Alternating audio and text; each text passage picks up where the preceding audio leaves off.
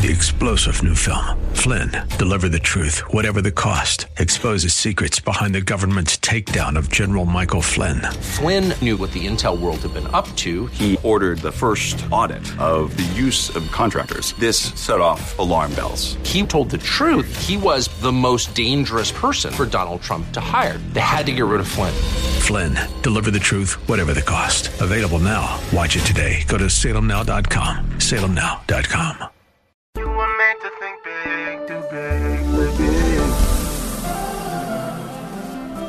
Tomorrow can be bigger. Just grow, let the word overflow. Live a life bigger than yourself. You're created for greatness. Live a life bigger than yourself.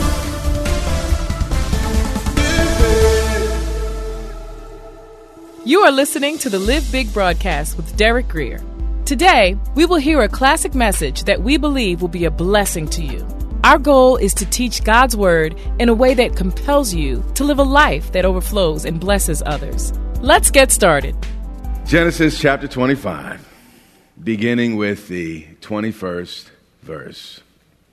Now Isaac pleaded with the Lord for his wife because she was barren. God had promised that the Messiah would come through three women. But each of these three women, Sarah, Rebecca, and Rachel, had lengthy problems with barrenness. And often our greatest problems are in our area of purpose. Now, Isaac pleaded with the Lord for his wife. The challenge here is the English doesn't capture it the same way the Hebrew does. Literally, the Hebrew says Isaac prayed beside his wife because she was barren. She had been infertile for 20 years when you look at the scriptural record. And because he came alongside his wife, scripture said, the Lord granted his plea. When a couple learns to find their knees together, no mountain is too high and no valley too low. And after the man prayed, Rebecca, his wife, conceived. When this husband stopped just letting mama do all the praying and came alongside to help, it resolved a 20 year old marital issue and problem. Statistics show those of us who claim to be born again have a divorce rate of upwards of 60%, which is higher than the national, national average, which is around 50%. But looking at that, you would think that faith in Christ really doesn't make a whole lot of difference, but you got to look at statistics a little bit more closely. Statistics also show that couples that attend a believing church together have a divorce rate of only 38%. Church is more important than you ever thought now. But watch this. Couples who pray together regularly have less than a 1% chance of divorce. Couples who don't just hear the word but do the word are in a completely different category. Couples that pray together, what? Stay together. But verse 22 the couple got together to pray, and they did what only that couple could do, and then she conceived. But then verse 22 but the, ch- the, the children struggled together within her. Now, she was happy about being pregnant, but sometimes even blessings can get a little complicated. And she said, she said, listen, honey, if, if all is well, why am I like this? Hey, you know, God, I'm, I, am grateful, but, but there's, a, there's a turmoil going on in the inside, and your blessings ought not be this way. So what does she do? It didn't say she called Big Mama, who's divorced five times, for advice. Now, now, you do what Big Mama tells you to do, you're going to be just like her. Instead of calling up all her girlfriends, she went to inquire of the Lord. Because she went to the right place, she got the right answer. And the Lord said to her, Two nations are in your womb, two peoples shall be separated from your body. Now, Rebecca was just trying to have one baby, but God gave her nations. And God just has a way of doing abundantly above all that we would ask or think. He's just kind of that type of God. But sometimes the difficulties we're experiencing in our lives don't really make sense in our current situation because God is fulfilling a purpose larger than we've ever imagined. I remember when God first started this church, I didn't understand all the struggle, all the trouble, all the drama. It made no sense. Just as little group of people, God, why could, why is there so much spiritual pressure? Why is there so much conflict? But God wasn't just building a five person congregation. He was building a, a, church that would impact an entire nation. Do you hear what I'm saying? But, but, uh, you know, he pulls it up while it's a seed. That's what the enemy tries to do. And often in life, we're struggling because there's a higher purpose that in the current situation doesn't really add up but if you believe God's word, ultimately it'll begin to make sense. One people shall be stronger than the other. Now, this didn't immediately happen because Esau's tribe was, the, the Edomites actually, were, were much stronger than, than the Israelites for hundreds of years until David finally conquered them. It often takes time for the word of the Lord to come to pass in our lives. And just because, you know, it hasn't happened immediately doesn't mean God has not spoken. And then it goes on and says, the older shall serve the younger. Now, convention dictated that the younger would serve the older. I mean, this was what, what they did in that culture. But you got to be careful about putting God in man made boxes because he'll always break out. He's just that type of God. So, when her days were fulfilled for her to give birth, indeed, just as was prophesied, now, listen, they didn't have the medical equipment we have today. There was no way of showing uh, or proving that she had two babies within her. Uh, but nonetheless, the prophet knew and saw, and then his word came to pass. And indeed, there were twins in her womb. Today, we use genetics to try to explain and often excuse just about everything. How many of y'all know that's true?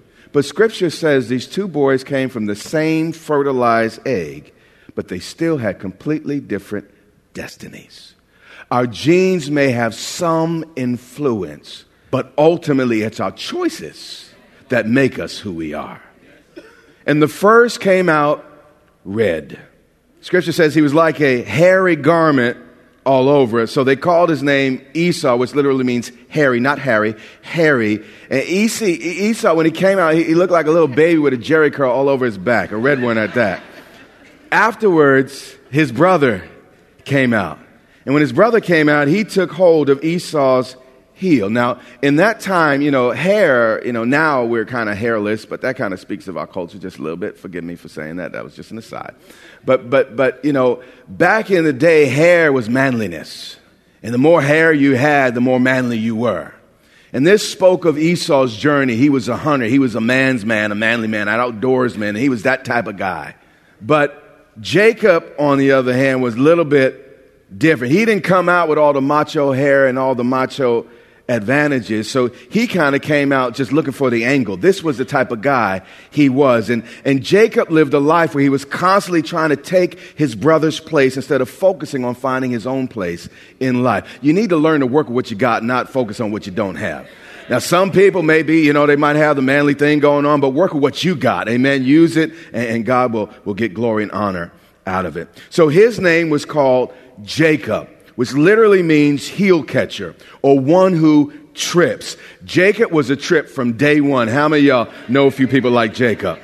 And Jacob's life all came to a head finally. Now, you know, they grew up together, but, but all the, the issues, they were fighting on the inside. But then when they came out of the womb, the, Esau and Jacob were fighting on the outside. And then finally, Jacob tricked Esau out of his birthright. We all know the story. And, and Jacob had to, at this point, run for his life because his brother was going to kill him. And he went to Uncle Laban's house, but only to meet an older version of himself. If you know the Bible, Laban put the H in hustler.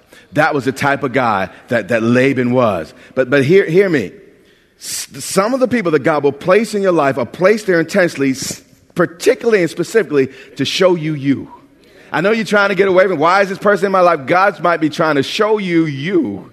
And only when you get sick and tired of what that person's doing in your life might you get sick and tired of what you've been doing in your life. Jacob done tricked his brother, so he went to the ultimate trickster, his uncle Laban, who tricked him some 14 times, the Bible says. 10 times or whatever the number was. Changed his wages, lied and cheated on him, etc. Until Jacob was ready to change. Genesis 32 and verse 6. Jacob, after 14 years, finally, you know, totally disappointed by the relationship, he wanted out with his uncle. and, and it's been 14 years since he's seen his brother. He's leaving all his past behind. And then it says in verse 6 Then the messenger returned to Jacob, saying, We came to your brother Esau, and he also is coming to meet you. Now, here Jacob is trying to get a brand new start, but then his past shows up. Ever try to, you know, turn the page, start a new chapter, only for the skeletons of the old chapter to start falling out your closet? This was the case with Jacob. And 400 men were with Esau. Jacob was no match for such an army. So Jacob was greatly afraid. He wanted to make amends for what he did wrong, but didn't seem, you know, by what was happening here, like, like that brother was really going to hear it. So he was greatly afraid and what? Distressed. This was not play play. His brother had the capacity to kill him and was about to do it in spades. And he divided the people who were, were with him. He, you know, he's a smart man. Jacob said, you know what, let's split up. It's going to be hard for Esau to catch all of us at the same time. So let's just make it a little bit more difficult for him to kill us all. Verse 13. So he lodged, he lodged there that same night and took what came to his hand as a present for his brother. If you can't beat him, at least try to calm him down. And this is what Jacob tried to do.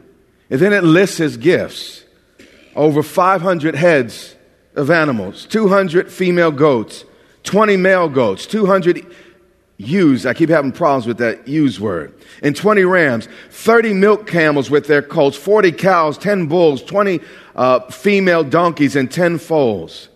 Then he delivered them to the hands of his servants, every drove by it itself. So he sent now these cattle over in waves. And when he did it, he made it seem like, like more. Man, this, you know, just, just a little bit of free help. You know, uh, three dozen roses doesn't do the same thing as a, a dozen roses every hour for three hours. Do you understand what I'm saying? If you, if you ever get in a situation, just remember the pastor's word, just trying to help you out. You can make it seem like a whole lot more if you let it come in waves. And he said to his servants, watch this, pass over before me. Jacob was doing good, but now the old Jacob comes out. The supplanter, the guy that was behind and tries to pull out the heels and takes advantage of the guy's position that was in front of him. Basically, what he says is, Y'all go first. And he said, And put some distance between successive droves. Skip to 19. So he commanded the second, the third, and all who followed the drove, saying, In this manner you shall speak to my brother Esau when you find him. Say, Behold, your servant Jacob is behind us. Jacob spent his whole life trying to lead from the back, trying to lead from behind, trying to steal other people's blessings and waiting for others to solve his own problems. And this was the pattern of his life. He was afraid of the front seat, but he wanted the front seat, so he'd manipulate to get it after only somebody else got it. This was the way he lived. In verse 22, and there's a little bit of Jacob in all of us. And he arose that night. Jacob couldn't sleep the roosters had come home to roost here, and he didn't know what to do. So he took his two wives and his two female servants and his 11 sons, and he crossed over the ford at the Jabbok. Everybody that was important to him, he crossed them over. He took them, sent them over the brook, and then he sent over everything he had. But once again, we see Jacob trying to lead from behind. Many years I tried to do the same thing. But then it says in verse 24, then Jacob was left alone, and immediately God jumped him. God had to deal with the rabbit in this man. God had to deal with the coward in this man. The Bible said, and God wrestled with him. God wanted to put some fight in this boy. So he grabbed him by the collar and when he did, now, if you put Jacob in the corner, he would fight, but the problem was God didn't want to always have to corner him, and, and, and he needed to learn to, to, lead from the front and not just wait till things kind of happen, and only when he was in the corner would he lift up his hands to, to deal with his adversaries. That makes sense to you? So Jacob resisted, but when he resisted, God had to get down on the ground with him. And let me tell you something God still knows how to get in the dirt with us if we push him that far. And a man wrestled with him until the breaking of day. Now, Jacob would fight, but, but here he's fighting with the wrong person. And, uh, and, you know, I, have I I've been with people that I, have corrected and disciplined uh, using the word of God, and it was the right thing to do. And they fought me and, and was so mean, but then they went back to an abusive household. I mean, they'll fight me who's trying to bless them and help them, but then submit to a husband that's beating on them. It makes no sense sometimes, the brokenness in the human heart. Now, when he saw that he did not prevail against the angel, Jacob was stubborn. And when he started fighting, he just wouldn't quit. God looked at him and he recognized this can't go on forever. So God touched the socket of his hip and it was painful. The thigh muscle is the largest muscle in the body. It helps leverage the whole middle person. And when you're wrestling, the key is, is, is, the middle of you. And, and you find wrestlers positioning their feet, positioning their waist, and it's all about your middle section in the wrestling match. So God intentionally struck him in the place that he was giving God the greatest resistance. God's the same yesterday, today, and forever. And the socket of Jacob's hip was out of joint. That hurts. But he continued to wrestle. God continued to wrestle with him. And in God's heart, I believe he was saying, Jacob, I don't want to have to hurt you, but I have to teach you to stop fighting with me. Jacob, you can't win as long as you fight against the only one who loves you. What's amazing about this verse is, and most people read it wrong, they emphasize the fact and they kind of make it as if Jacob was some great warrior that called God down to the earth and then knocked God out and beat him up. That's not what the Bible said. It wasn't so much that Jacob wrestled with God. The, the grace and the mercy of that scripture was God came down and wrestled with Jacob. And what's awesome is in our stubbornness, in our resistance, in our rebellion, God will come down from heaven and wrestle. And God said to Jacob, Let me go. Man, that's, that's, that's revelatory there. We're going to talk about that in a second. Let me go, for the day breaks. God will not wrestle with us always. Scripture says, He said to Noah, I will not always strive with man. We have to learn to respond to God while it's still day. Don't let the sun set, and in this case, rise on your wrestling match with God. But then Jacob says something wise I will not let you go unless you bless me. Jacob realized he was not strong enough to empower God. And all he could do at this point of brokenness was hold on. I had a friend who used to get whippings on the regular, and he had a little secret. And what he learned to do, his daddy wasn't home, and mama would come with the belt he would immediately go to mama and grab her waist. You see, from a distance, it's easy to, I mean, you get a whipping, you, you, you feel that belt every side of the belt. But when you come close, it's kind of hard. You start whipping on yourself trying to get the child. I've learned with God that when I'm in trouble, if I just hug on them, if I just hold them, you hear what I'm saying? If I just grab them, man, things would go a whole lot better than they would if I kept running. Hosea 12 and 4 gives us some more details. Hosea says by the Holy Spirit, yes, Jacob struggled with the angel who was really God and prevailed. But he didn't win, or he, did, he didn't win because he fought. That's, that's, that's wrong. That's not what Scripture says. He won because he finally wouldn't let go of God. You will not win till you finally hold on and refuse to let go. And it says, and he wept. There was a breaking on the inside that showed up on his outside. He finally surrendered to God and sought favor from him. He finally realized the only things in, in life worth having were the things that God had for him. And he wasn't going to fight anymore. He wasn't going to resist anymore. And all he could do is hold on in his brokenness. Genesis 32 and 27. After Jacob decided to hold on, that he couldn't resist anymore, that his own strength was not enough, then finally God speaks. He might have said this earlier in the, in the night if he would have held on earlier in the night. The quicker you stop fighting, the quicker you might hear God speak to you about this next chapter. So God said to him, God knows exactly what he's doing. He says, So, what is your name? God knew his name. He knew Jacob. knew his name. He just wanted to know if Jacob was going to be honest. He said, Yeah, my, my name is Jacob. Yeah, yeah, yeah, yeah, my name is Tricky Ricky. I spent my whole life relying on my own cunning and my own wit. I'm always looking for the angle. Yeah, that, that's who I am.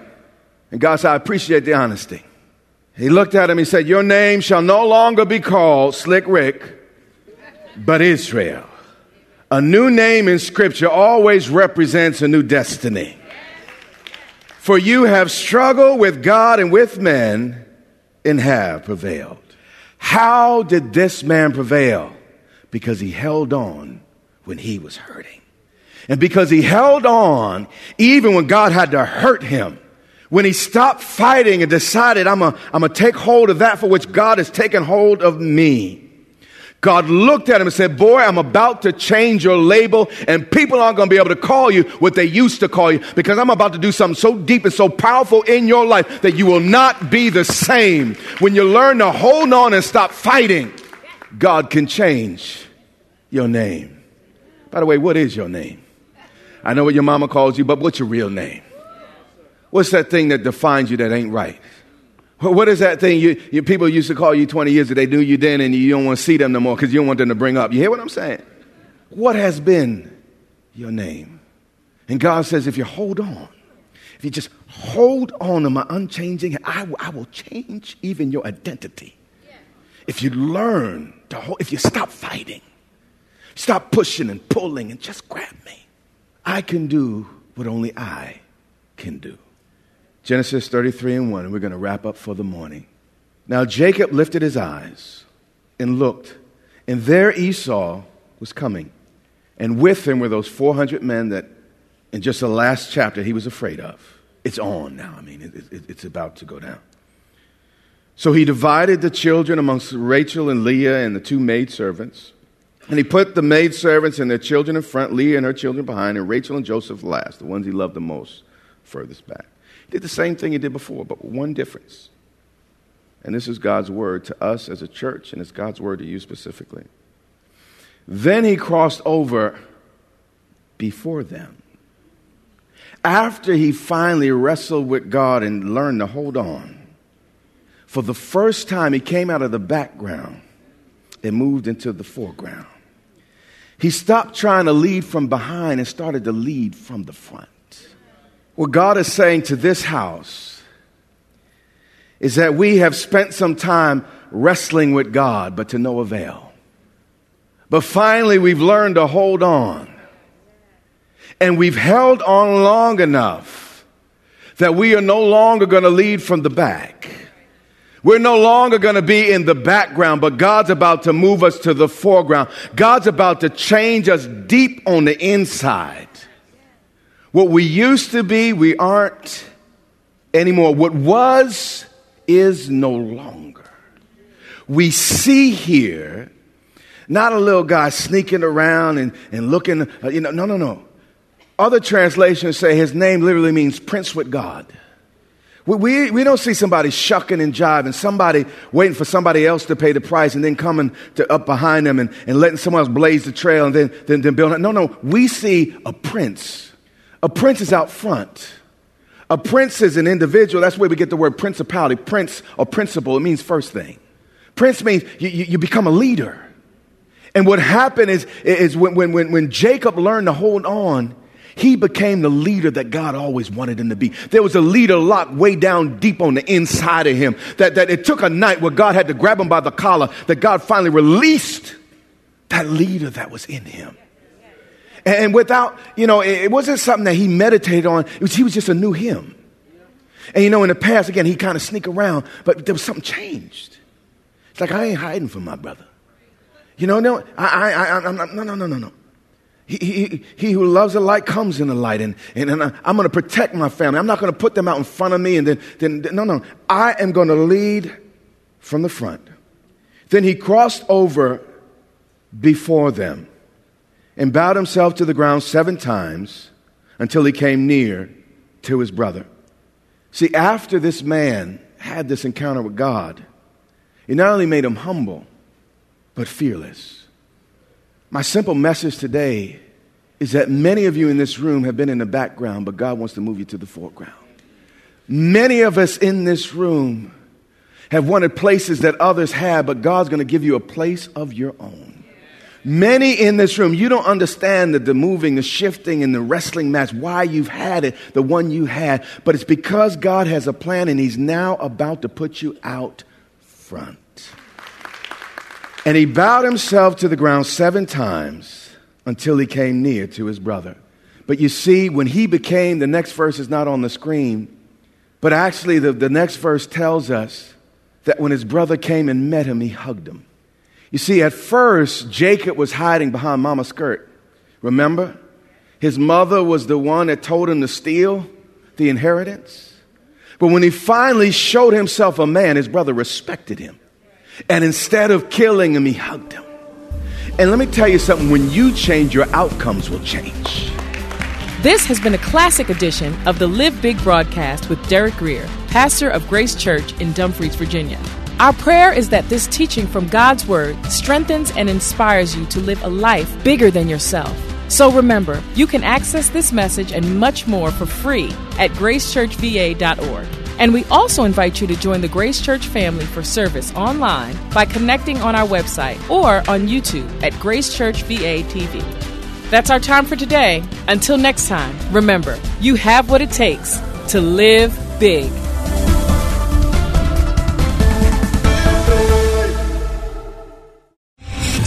Star general Michael J. Flynn, head of the Pentagon Intelligence Agency, knew all the government's dirty secrets. He was one of the most respected generals in the military. Flynn knew what the intel world had been up to. He understood its funding. He ordered the first audit of the use of contractors. This set off alarm bells. The explosive new documentary, Flynn, Deliver the Truth, Whatever the Cost, uncovers the facts behind this scandal. Flynn told the truth. He was the most dangerous person for Donald Trump to hire. I find out the worst enemy that I'm going to face in my life is right here in America. They took my assessment and they wanted me to change it. And I was like, I'm not changing it. They had to get rid of Flynn. With in depth interviews, archival footage, and never before seen personal records of the man behind the headlines. I just felt like I was drowning. Flynn, deliver the truth, whatever the cost. Available now. Watch it today. Go to salemnow.com. Salemnow.com.